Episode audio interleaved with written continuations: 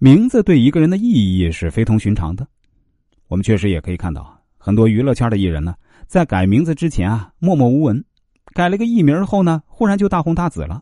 这比如刘德华、王菲、杨钰莹都是如此。那再来说七相啊，骨骼定一生之荣枯，气色看行年之运势，体态丰满，红光满面，目光炯炯，吐词清晰，声若洪钟。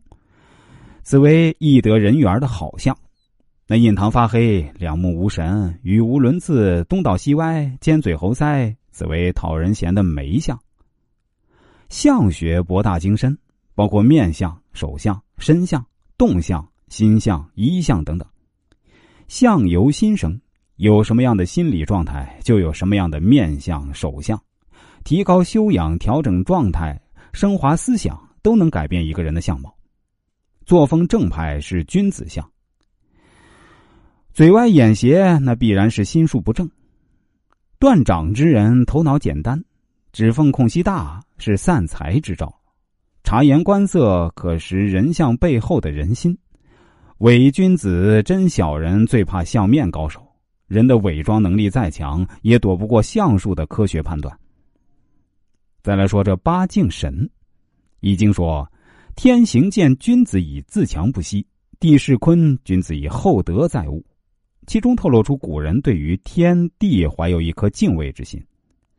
后来的各种宗教发展中啊，又产生了许许多多形形色色的神。我们所说的敬神，是强调人要对自然有一颗敬畏之心。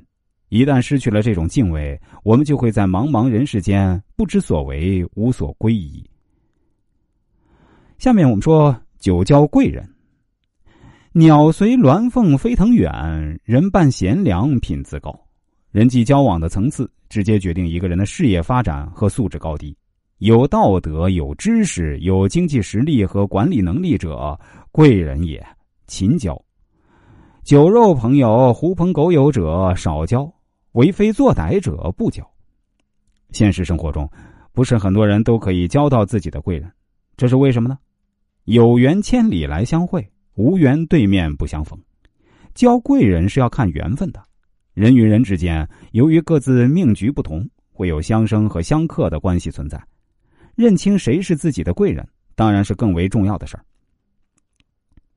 最后，我们来说这食养生，健康是生命之本。天有三宝，日月星；人有三宝，精气神。身心健康是影响个人能力的前提。只有思维平衡、头脑冷静，才能产生正确的计划与行为。